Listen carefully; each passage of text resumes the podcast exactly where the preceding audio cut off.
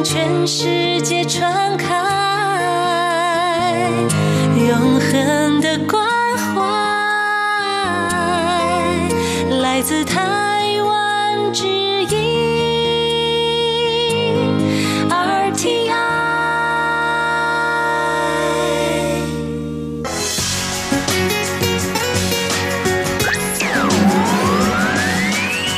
Quý vị đang đón nghe chương trình Việt ngữ Đài RTI truyền thanh từ Đài Loan. Mời các bạn theo dõi tiết mục Cẩm nang sức khỏe do Tố Kim thực hiện. Tiết mục Cẩm nang sức khỏe sẽ cung cấp những thông tin về sức khỏe cho các bạn tham khảo, chăm sóc tốt sức khỏe mình. Hello, tôi Kim xin kính chào các bạn. Hoan nghênh các bạn đã đến với chương mục cẩm nang sức khỏe ngày hôm nay. Các bạn thân mến, trong chương mục cẩm nang sức khỏe hôm nay, tôi Kim sẽ nói về đề tài những biến chứng của việc chạy thận nhân tạo lâu ngày là như thế nào. Và sau đây tôi Kim xin mời các bạn cùng theo dõi nội dung chi tiết nhé.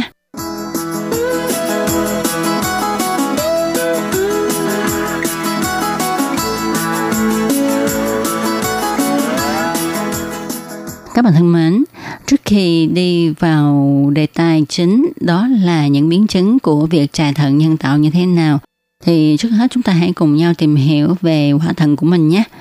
Thận là một cơ quan trong hệ tiết niệu, là cơ quan bài tiết chính của hệ tiết niệu trong cơ thể.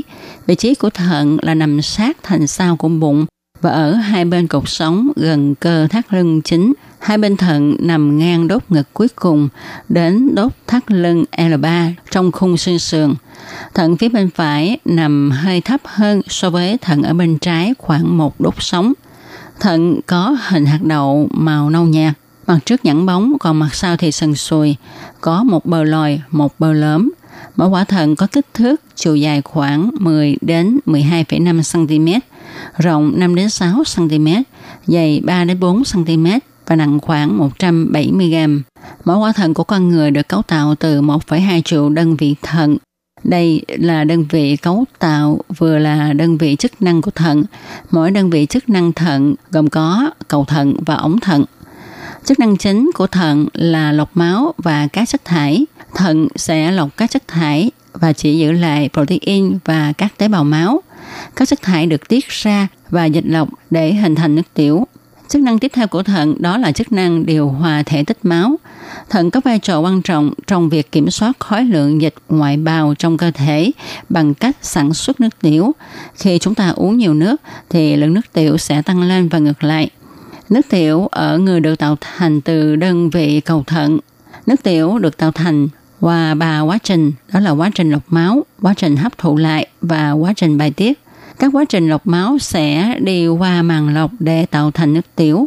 Cứ mỗi phút có các bó mạch thận sẽ vận chuyển khoảng 0,5 đến 1 lít máu vào. Qua quá trình hấp thu và chuyển hóa, cơ thể sẽ tạo ra một lượng nước tiểu nhất định. Nước tiểu tạo thành sẽ được đổ vào bể thận, xuống niệu quản, sau đó tích tụ ở bàng quang và được đưa ra ngoài niệu đạo. Do đó, khi chúng ta uống nhiều nước thì bàng quang sẽ căng lên và ngược lại. Thận giúp điều hòa các chất hòa tan trong máu, độ pH của dịch ngoài bào và quá trình tổng hợp của các tế bào máu. Thận giúp điều hòa nồng độ các ion có trong máu.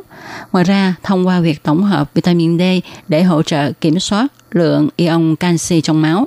Thận có chức năng vô cùng quan trọng trong cơ thể. Bình thường thì thận có vai trò bài tiết như một máy lọc, điều hòa dịch, điện giải, đào thải độc tố ra ngoài bằng đường nước tiểu. Nhưng khi bị suy thận, các chức năng này sẽ không thực hiện được, khiến cho chất thải và độc tố ứ động trong cơ thể, đe dọa đến tính mạng nếu mà chúng ta không phát hiện và điều trị kịp thời.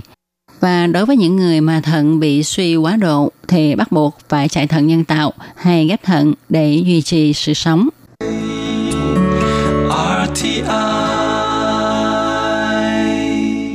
Các bạn thân mến, vừa rồi chúng ta đã cùng nhau tìm hiểu về cấu tạo của quả thận, chức năng của nó, ờ, sự bài tiết nước tiểu như thế nào và tại sao chúng ta phải chạy thận. Như mọi người đều biết ha thì hiện nay ở Đài Loan và cả ở Việt Nam số người chạy thận nhân tạo cũng khá là đông Và việc chạy thận nhân tạo lâu ngày sẽ khiến cho bệnh nhân rất là mệt mỏi cả về kinh tế, thể xác, tinh thần. Ở Việt Nam có rất là nhiều bệnh nhân phải bán nhà bán cửa để chạy thận. Còn ở Đài Loan thì do có bảo hiểm y tế chi trả cho nên bệnh nhân khỏi phải lo về vấn đề kinh tế. Tuy nhiên, chạy thận lâu ngày sẽ gây ra những biến chứng thật là tai hại, khiến cho cơ thể của người bệnh ngày càng suy yếu. Chủ nhiệm khoa thận thuộc Bệnh viện Thủy Lục Không quân Đài Loan, bác sĩ Châu Bá Linh cho biết, những biến chứng của bệnh suy thận mãn tính rất là nhiều. Tuy nhiên, người ta thường chú ý đến các biến chứng về tim mạch và viêm nhiễm vì đây là hai nguyên nhân gây tử vong cao đối với những bệnh nhân bệnh thận trong giai đoạn cuối. Nhưng theo sự tiến bộ của y học, tuổi thọ của những người bệnh thận trong thời kỳ cuối được kéo dài hơn, cho nên những biến chứng của bệnh thận dần dần được xem trọng và những bệnh biến về thận, xương là một trong những biến chứng được quan tâm. Tuy nhiên với những biến chứng về thần xương không gây nguy hiểm lập tức cho bệnh nhân nhưng nó sẽ gây đau xương hay gãy xương, ảnh hưởng đến cuộc sống sinh hoạt bình thường của người bệnh. Và nếu như chúng ta không điều trị để lâu ngày thì nó sẽ gây canxi hóa mạch máu tim, nâng cao tỷ lệ tử vong của bệnh nhân. Bác sĩ Châu Bá Linh thổ lộ, có một bệnh nhân nam chạy thận nhân tạo đã nhiều năm. Có một hôm, ông ta đang đi trên đường, đột nhiên hai chân của ông mềm ra, sau đó đầu gối hai bên chân không gượng nổi, sụn xuống và ông ta té xuống đất. Sau khi được đưa đến bệnh viện kiểm tra, thì bác sĩ kiểm tra thấy rằng dây chằng ở đầu gối đã bị đứt hết Nguyên nhân là do chỉ số tuyến phó giáp trạng trong cơ thể quá cao, làm cho xương yếu đi dẫn đến dây chằng, tức là gân, bị đứt. Bác sĩ Châu Bá Linh cho hay, bệnh biến về xương còn làm cho bệnh nhân lùn đi nữa. Cũng từng có trường hợp xương dài bị hấp thu trở nên suy yếu, ngón tay trở nên ngắn đi, thân thể của người bệnh trông giống như là người phụ nữ mang thai vì bụng thì đổi ra, hai chân cong vòng hình chữ O, cơ thể thấp đi mất mấy phần.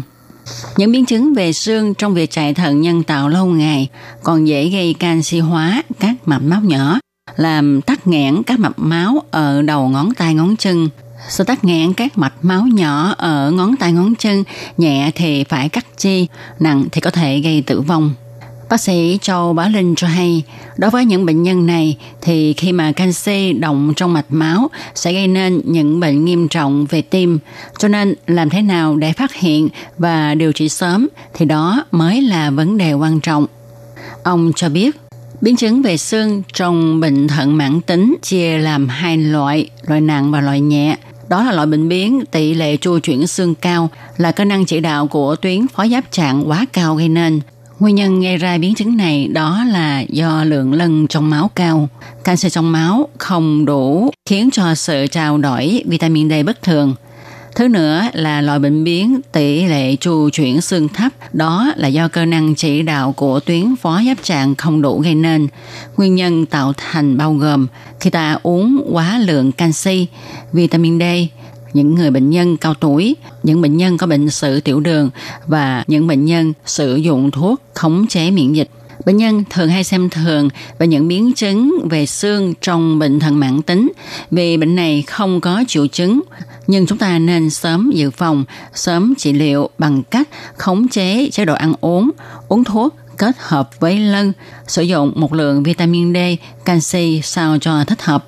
Gần đây thì Bệnh viện Từ Tế Đại Lâm cũng cho biết do nhân khẩu khu vực Vân Lâm lão hóa nghiêm trọng, thêm vào đó là tỷ lệ bị suy thận, tiểu đường, cao huyết áp ngày càng nhiều, cho nên các mạch máu xung quanh bị nghẹt, bị sơ hóa cũng cao.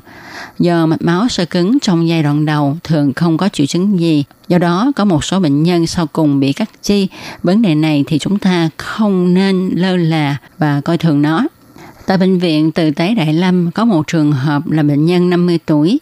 Nhiều năm trở lại đây, ông ta hút ngày hai gói thuốc lá. Ông chưa từng phát hiện ra vấn đề về tim mạch. Nhưng hôm trước, đột nhiên chân bên phải của ông bị tê. Sau đó thì bắp chân bị đen.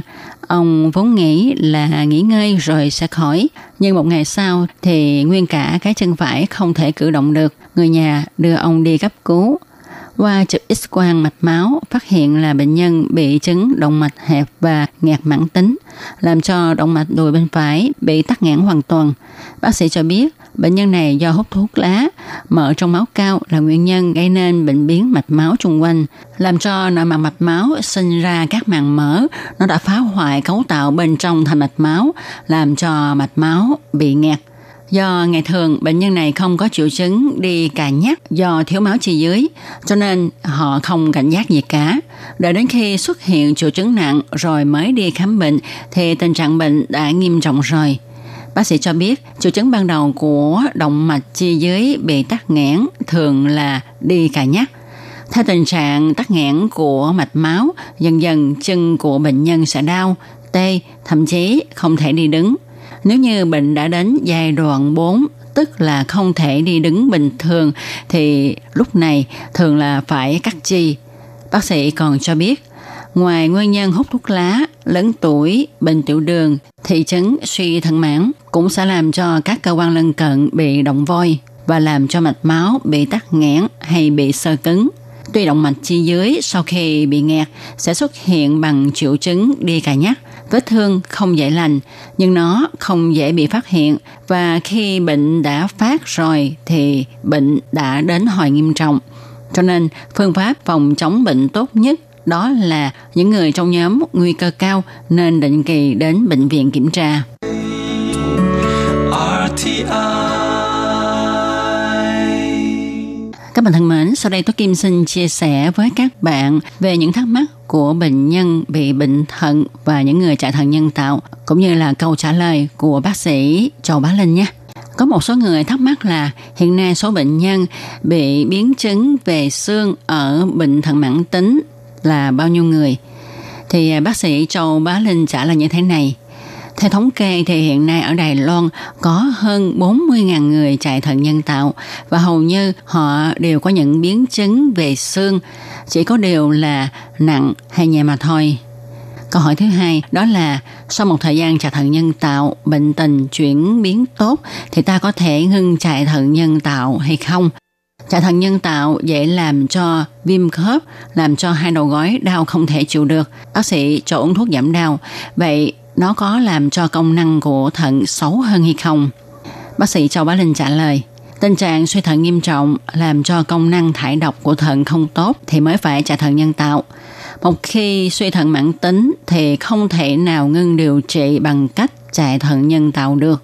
Do đó, khi mà bệnh có chuyển biến tốt thì chúng ta cũng không nên tùy tiện ngừng chạy thận nhân tạo mà hãy xin tư vấn của bác sĩ nhé.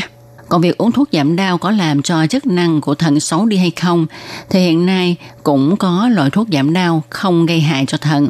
Đa số bác sĩ sẽ tùy theo tình trạng của bệnh nhân mà cho thuốc, do đó không ảnh hưởng đến công năng của thận. Có nhiều người thắc mắc rằng chạy thận nhân tạo nhiều năm thì chỉ số lân cao. Bác sĩ cho uống viên canxi, nhưng sau khi uống viên canxi một thời gian thì chỉ số canxi cao không hạ, à, không thể thải ra khỏi cơ thể thì chúng ta phải làm sao? Bác sĩ Châu Bá Linh trả lời, đây là một vấn đề thường gặp của đa số bệnh nhân bị bệnh thận và chạy thận nhân tạo. Thông thường thì các bệnh nhân bị bệnh thận phải định kỳ chạy thận nhân tạo. Ngoài việc uống thuốc ra, họ còn phải làm các xét nghiệm máu để theo dõi sự biến hóa của nồng độ lân và canxi trong máu để bác sĩ có thể tùy theo tình trạng của cơ thể mà điều chỉnh thuốc sao cho thích hợp. Hiện nay ở Đài Loan có một loại thuốc mới. Loại thuốc này không có chứa canxi, nó lại có chức năng làm giảm thấp lân, cho nên không gây chứng canxi trong máu cao. Đối với những bệnh nhân có chỉ số canxi và lân cao thì đây là một loại thuốc rất tốt họ có thể sử dụng. Các bạn thân mến, các bạn vừa đón nghe trong một cẩm nang sức khỏe ngày hôm nay với đề tài những biến chứng của việc chạy thận nhân tạo do Tố Kim thực hiện. Tố Kim xin chân thành cảm ơn sự chú ý theo dõi của các bạn. Thân chào tạm biệt các bạn. Bye bye. Quý vị và các bạn thân mến, xin mời quý vị và các bạn truy cập vào trang web Đài RTI để đón nghe chương trình phát thanh tiếng Việt vn.rti